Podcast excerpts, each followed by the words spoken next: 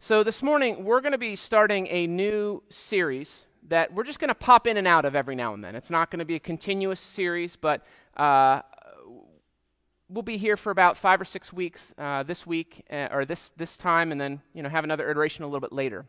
But I'm calling it The Tapestry, Finding the Thread of God's Redemption Through Human History.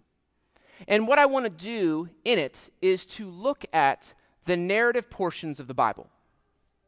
So for these next five or six weeks, we're going to look at Scripture from Genesis chapter one to approximately chapter eleven. Later in the fall, um, we're going to do a few more weeks looking at the kind of what comes next in Genesis twelve and following, the stories of Abram, Abraham, and Sarah. But my goal is for us to understand this story of redemption, that that thread that goes through not only the Bible, but all of human history uh, that, that we see penned by these biblical writers. And so this morning, we're going to begin at the beginning. We're going to look at the creation story as found in the opening chapter of the Bible. And so if you would open your Bibles or Bible apps, if you want to follow along, we're going to look at Genesis chapter one. Now, this is the first of uh, two uh, slightly different creation narratives. And I'll say, you know, I, I spent some time taking religious studies courses at Penn State University, uh, which, as you can imagine, is a secular university, was not necessarily uh, the, the kindest, the most benevolent towards a uh, faithful, uh, spirit-filled interpretation of Scripture. And this is one of the places that skeptics would argue that the Bible is contradictory to itself, because there are two creation stories, and they don't always agree in perfect alignment. Um, I think the differences between the two are very intentional, and we'll look at that a little bit more next week, just to kind of whet your appetite a bit for that when we look at uh, Genesis chapter two, uh, the, the second story in greater detail next week. But for now, we're going to read Genesis chapter one, beginning at verse one, and we're going to actually go through the first three verses of chapter two, if you want to follow along with me. In the beginning, God created the heavens and the earth. The earth was without form and void, and darkness was over the face of the deep. And the Spirit of God was hovering over the face of the waters. And God said, "Let there be light," and there was light. And God saw that the light was good, and God separated the light from the darkness. God called the light day, and the darkness he called night. And there was evening, and there was morning the first day. And God said, "Let there be an expanse in the midst of the waters, and let it separate the waters from the waters." And God made the expanse and separated the waters that were under the expanse from the waters that were above the expanse. And it was so. And God called the expanse heaven, and there was evening, and there was morning the second day. And God said, "Let the waters under the heavens be gathered together into one place, and let the dry land appear," and it was so. God called the dry land earth, and the waters were gathered together. He called seas, and God saw that it was good. And God said, "Let earth sprout vegetation, plants yielding seed, and fruit trees bearing fruit, in which is their seed, each according to its kind, on the earth." And it was so. The earth brought forth vegetation, plants yielding seed according to their own kinds, and trees bearing fruit, in which is their seed, each according to its kind. And God saw that it was good. And there was evening, and there was morning the third day. And God said, "Let there be lights in the expanse of the heavens to separate the day from the night, and let them be for signs and for seasons and for days and years, and let them be lights in the expanse of the heavens to give light upon the earth." And it was so. And God made the two great lights, the greater light to rule the day and the lesser light to rule the night, and the stars. And God set them in the expanse of the heavens to give light on the earth, to rule over the day and over the night, and to separate the light from the darkness. And God saw that it was good. And there was evening, and there was morning the fourth day. And God said, "Let the waters swarm with swarms of living creatures, and let birds fly above the earth across the expanse of the heavens." So God created the great sea creatures and every living creature that moves, with which the waters swarm according to their kinds, and every winged bird according to its kind, and God saw that it was good. And God blessed them, saying, be fruitful and multiply and fill the waters of the sea and let birds multiply on the earth. And there was evening and there was morning the fifth day. And God said, let the earth bring forth living creatures according to their kinds, livestock and creeping things and beasts of the earth according to their kinds. And it was so.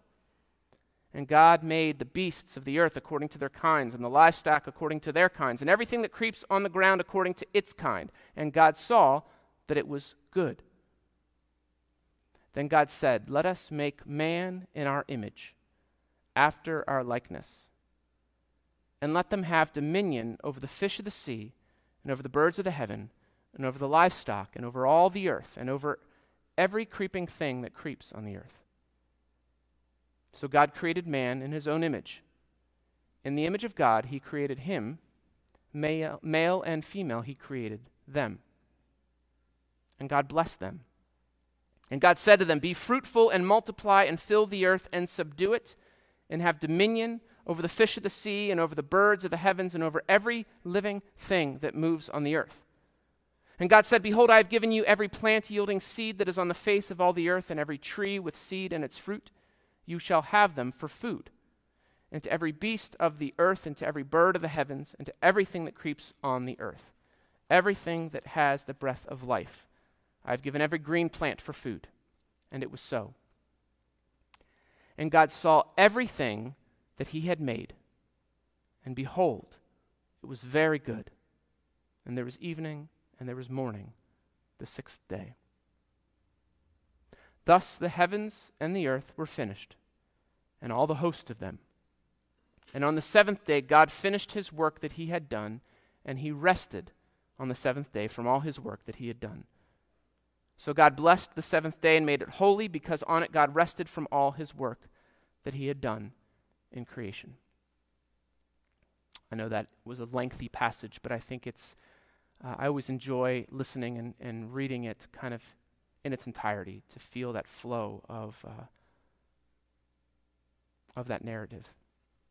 Now, if you've been in the church for any length of time, I'm sure that you have heard a number of conversations around how to interpret the text that I just read. Uh, are, for instance, are the days described literal twenty-four hour days, or are they representative of millions of years? And there are many Christians in the church who have very, very strong opinions as to which is the correct, or what they think is the correct interpretation of the passage. So I just want to summarize a few of the more popular ones for you. Now first, and I've alluded to the, to the first two. First, you have the basic reading, that the earth was created in six twenty-four hour days about six thousand years ago. Now proponents of this position take the passage at face value, and the, follow, the passages that follow at face value, using the genealogies that follow to count back in time to the origin of the world.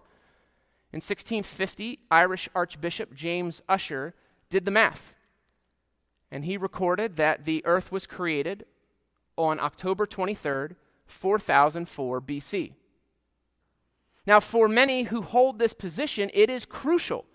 It is a hill that they're willing to die on, and the reason for that is because if you don't take the Bible at face value here, they believe that it undercuts the authority of the text. And it leaves you open to dismiss the Bible at other places, right? If the text goes against cultural conventions. So a literalistic interpretation, which is what that would be, right? Reading it literally, it flies in the face of modern science. Right? A quick Google of when was the earth created gives the primary uh, result of a NASA article, which states that, answers the question that about four point five billion years ago. So which is right? Do we trust science that says that the earth was made four point five billion years ago, or the Bible, which argues six thousand years? Now, as a result of this dilemma, there have been scholars who have tried to interpret the Genesis one text differently, to make it so that their biblical interpretations align with science. For example, one of those interpretations is called the day-age theory. And it suggests that each of those six days that are recorded in Genesis is symbolic of millions of years, Therefore, the six days described can fill that four point five billion years that NASA suggests. But if you want to hold to that, this position has some challenges, because we read that on day three, God made all the plants. But the sun, which is essential to photosynthesis and therefore life, uh, uh, the life of the plants was not created until day four, which could have been millions of years between the two. Another explanation is what is called the gap theory. Now, th- th- this suggests that in Genesis one one, God created the heavens and the earth. It, it describes God's act of creating everything, but that something happened between verse one and verse two. What's often suggested is perhaps a cosmic war in heaven, which left the earth ravaged in chaos. So be- between Genesis one one and one two, there is a break of an indefinite amount of time. And so what this, this theory posits is that what begins in verse two describes the recreation of the cosmos. So it, do you get that? Basically, Genesis one one may have taken place billions of years ago, but one two and following only took place six thousand years ago. Now, it is it is my opinion, and I'm always, you know me, I, I don't shy away from controversy. It's my opinion that each of these interpretations stems from the same problem, because they're all trying to answer what I think is the wrong question: how creation came into being. They're trying to determine the mechanism for creation, trying to read Genesis chapter one similar to the one the way that one might read a biology or a physics textbook. I don't think that that first chapter, the opening chapter of Genesis, is trying to give us a precise method of the how of creation. Now, I will always state that any of those three uh, theories, or the, the, those three uh, options that I shared, any of them could be cor- correct. A- any of them could be accurate. Right? God is infinite. It is well within his power to create an entire the entirety of the universe in one hundred forty-four hours. I can't do that, but God is clearly capable of doing that. But I don't think that's what Genesis one is meant to teach us. I think instead that the, ch- the, the structure of Genesis one is intentional. Now, the interpretation that I'm about to share is called the framework hypothesis. Of course, I saved the one that I prefer as, as last. Um, but note the framework hypothesis. Note that all of these are theories, hypotheses. None of us knows, uh, n- none of us knows for sure how to precisely interpret the text. But by looking at the literary structure, I hope we can see that there is some cosmic Uh, ordering of creation. So you can break the six days into two categories, right? Days one through three and four through six. Now, in days one through three, what we see is we see God creating habitats. Right? He's creating containers, biomes, if you will, right? Day one is light and dark. Day two are s- seas and skies. Again, there's a lot of language in the E S V about heavens, but the, the Hebrew word for heaven can also be sky. Um, day three, you see kind of the land coming up out of that, the waters, uh, and vegetation coming. Now, if you go back to this, right, days four, five, and six pairing with that, what you have is they correspond to the same ordering of days. But filling those spaces, filling those habitations with habitants, right? Four through six, the, the light and dark fills with the sun, moon, and stars. Days five, we see this, this, f- these fish and birds.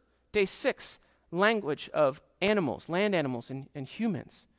Now note the language. I, I really like in particular days five and six, the language of swarms. Right? Some translations describe it as teeming with life.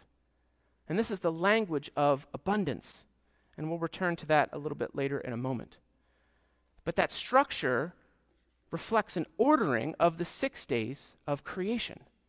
And then chapter two, the beginning of chapter two, which again, the chapter uh, headings were uh, later additions. Uh, chapter two, verses one through three, I think crescendos with the Sabbath, where God rests, right? Seven being the, the, the understanding of completion in the Hebrew mind.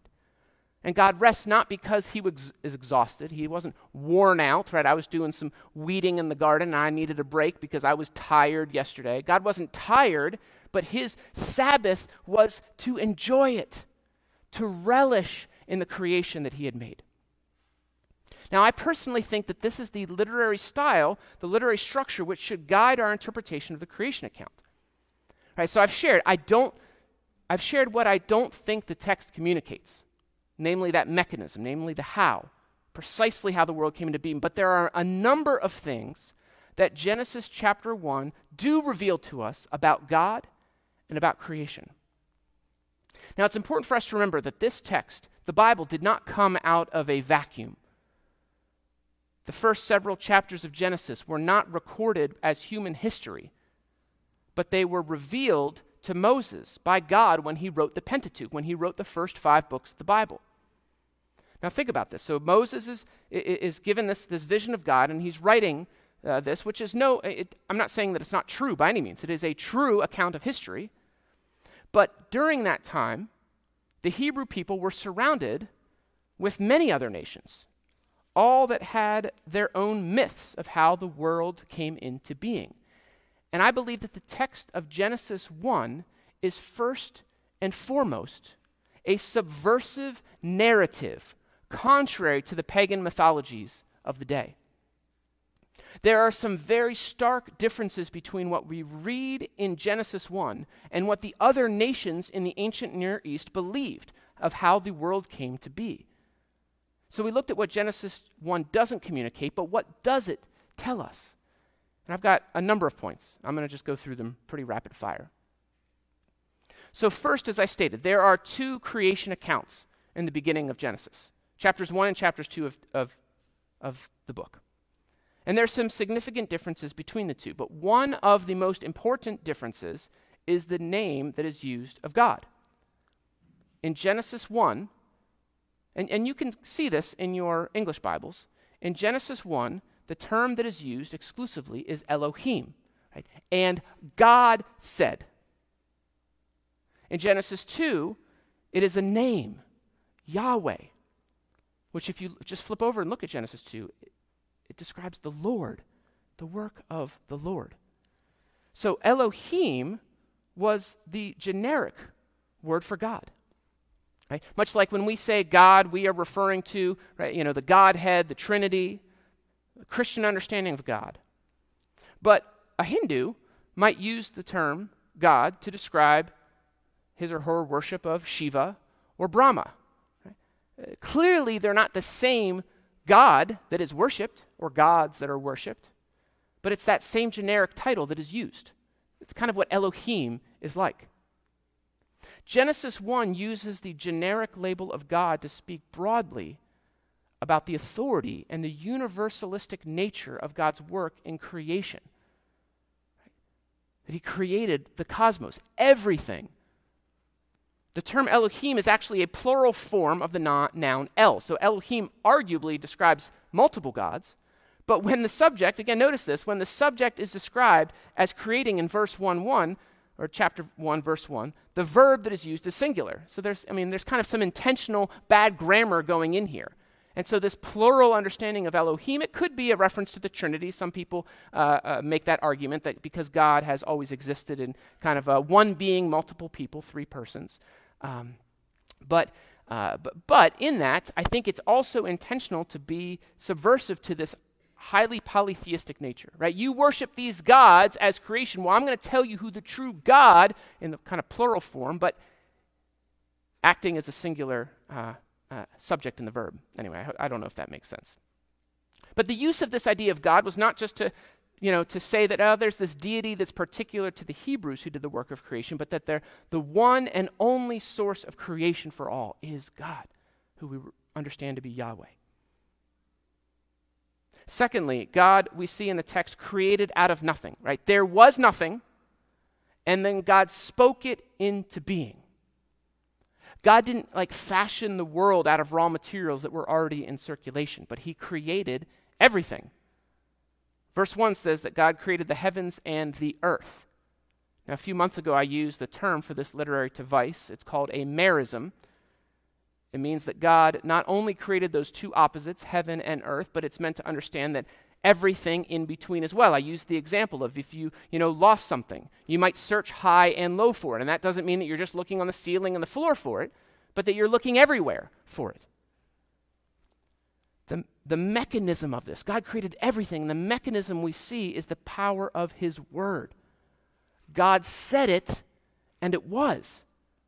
Right? There's, there's no real effort described in the story, just that when God speaks, the universe obeys. Even at God's command, it just exists. So Genesis reveals God's power and authority over creation. Next, God created out of the abundance of himself. He didn't create out of need. In many of the ancient Near East myths, the gods created humanity to serve them. Right? They got tired of doing all this work put before them. So humans were created to be their labor force so that they could live in leisure. We don't see a hint of that here. It wasn't that God was lonely either. We know that God was already in relationship with himself in the nature of the Trinity, and we see hints of that even in the first three verses of the Bible, right? We see references to all three persons of the Godhead. The Father is described in the opening verse with the, that generic name for God. God created. The Son appears in verse three, and God said, because right? What does the New Testament tell us? That the Son is the Logos, the Word of God, the agent which brings the ideals of the Father to bear in the world. And lastly, we see the Holy Spirit referenced in verse two. The Spirit hovering over the waters of the deep. Right, notice, note that, that hovering, it's, it's avian language. It describes a bird. Fits with the symbolism we see elsewhere in Scripture of the, the Holy Spirit. Remember Jesus' baptism. The Holy Spirit descends like a dove, in the form of a dove. And we see similar references in the Old Testament too, to that avian language. Now think back to what I said a few minutes ago. In the creation of the habitants, in days four through six, we catch, catch a glimpse of the abundance of God, because he creates swarms of stars, of fish, of birds, of animals. The commands to creatures and humanity are to be fruitful, to multiply. Genesis one tells us that God did not create out of need, but out of the richness of himself. And thereby he invites the creation to reflect that abundance as well. Now, the last characteristic I want to share about God before we move on to some characteristics of creation is actually my personal favorite. And you might not necessarily notice it unless you're familiar with some of the, the other myths of the days. But God created the cosmos out of peace. One of the typical uh, features of the surrounding pagan myths is that the creation arose out of conflict or strife. Now, this wasn't nearby, but just Elizabeth and I were talking the other day um, about the, I think it was Elizabeth, I'm not sure, one of my kids, about Greek mythology and how, you know, Zeus was like the one son of Cronos that wasn't eaten, and then Zeus like cut open his stomach and got them all out. It's it's very graphic, right? It's always about war, strife, conflict. Probably the most popular story from this region in Mesopotamia is called the Enuma Elish. And in this myth, the pagan, the, the, the pantheon of these pagan gods are fighting an evil serpent named Tiamat. And they're not having much luck until the hero, Marduk, joins the fray. Marduk kills Tiamat by shooting an arrow at her, splitting her in two. And the tears that are shed from the eyes of Tiamat become the Tigris and Euphrates rivers, and the body of Tiamat, right, which has been filleted, has been cut in half, becomes the heavens and the earth, respectively. That's how they believed the, the world came into being, through this ma- major conflict. But in our story, there's no cosmic battle, there's no usurper, there's no rival god or goddess, just God creating the vastness of life. I hope you're starting to see how this text, I think, was intentionally subversive to the other ancient creation accounts of the day. It, this text communicates that God is supreme, that he has no competitor, that he is good, that he creates life out of his own ample goodness. Now, this text not only tells us some things about God, but also about the world that was created and us who fill it. As you read the progress of each day, there's this theme that we encounter repeatedly, that God looks at what he had made and he declares that it is good. But that's not all, because the days continue with their rhythm. God said, he created, and it was good. God made, and it was good. But it culminates on day six, verse thirty-one, that God looked at everything when he was done, that he had created, and it was very good. It was exceedingly good. The Hebrew is, it was forcefully good. Now, this message is important for us, because in many circles there was a dualism that existed. In the early church, they saw it as a religious sect called Gnosticism.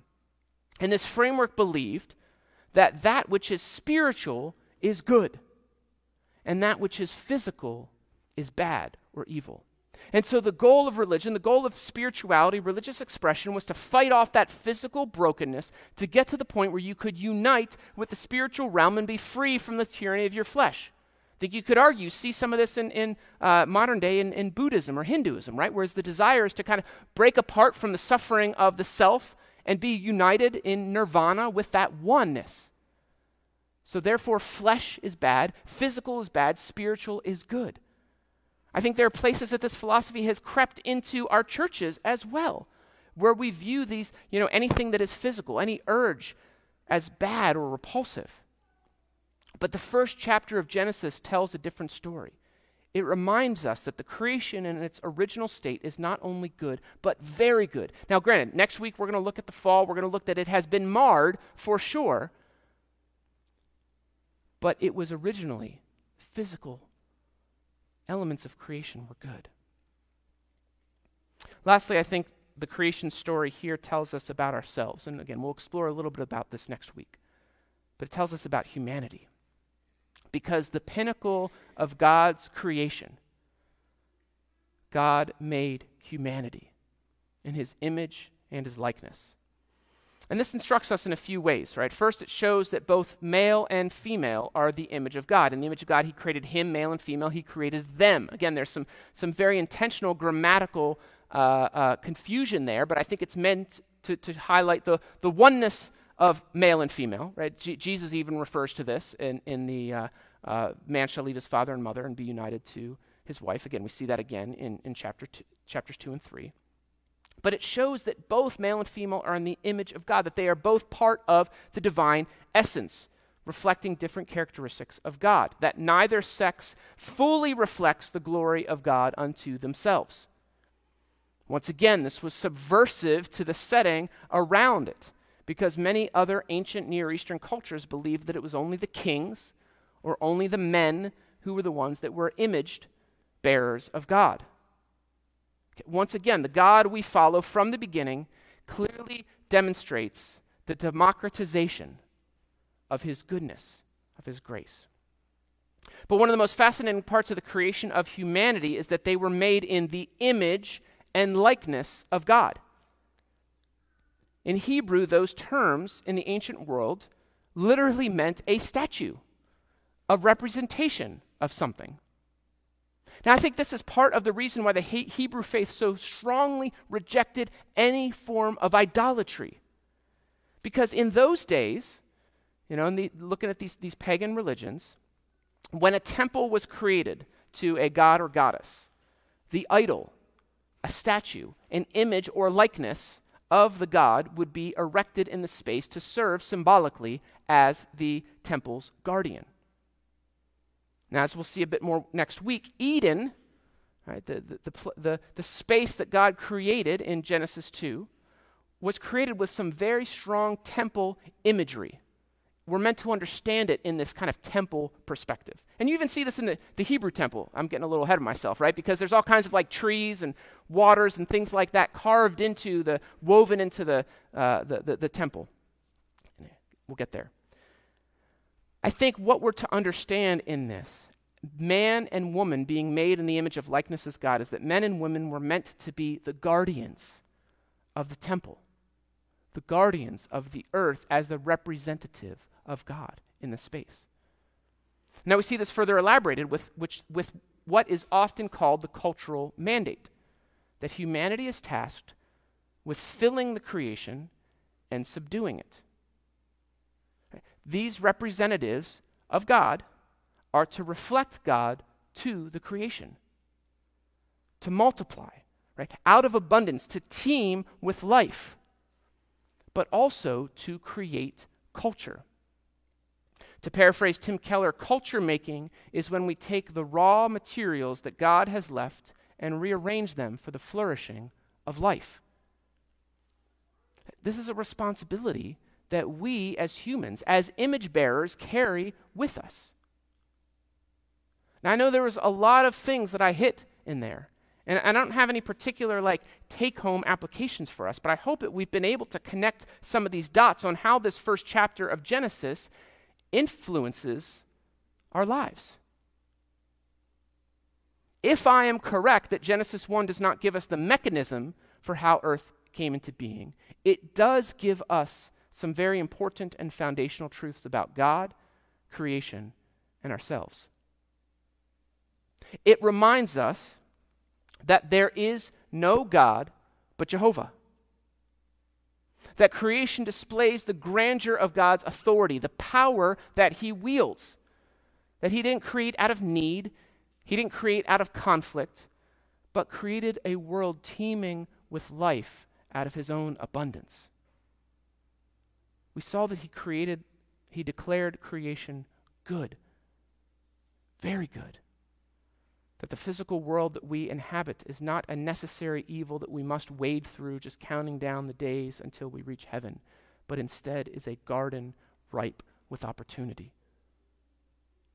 And to that end, lastly, he calls us to be his representatives, that we are called to reflect the glory, to reflect the goodness of God to the world that we live in.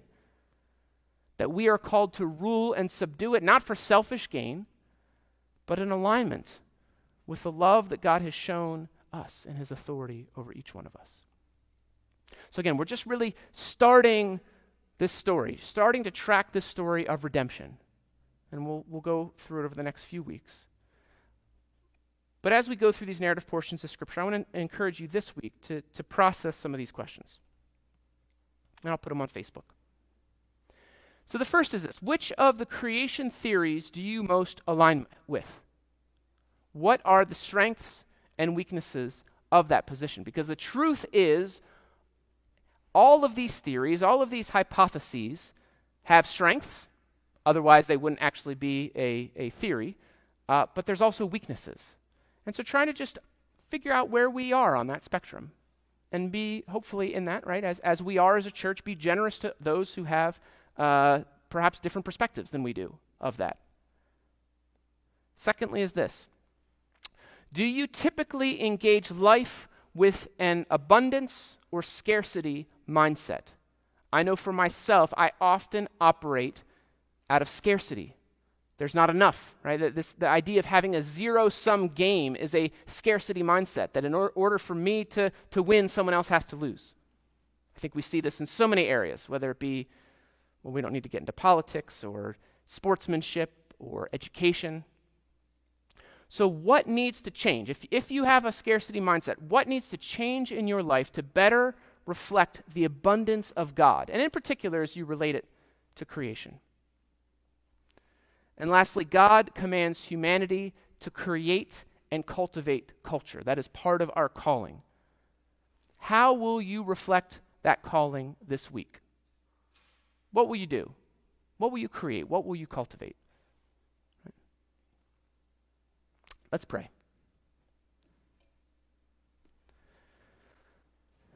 Lord, you are the creator.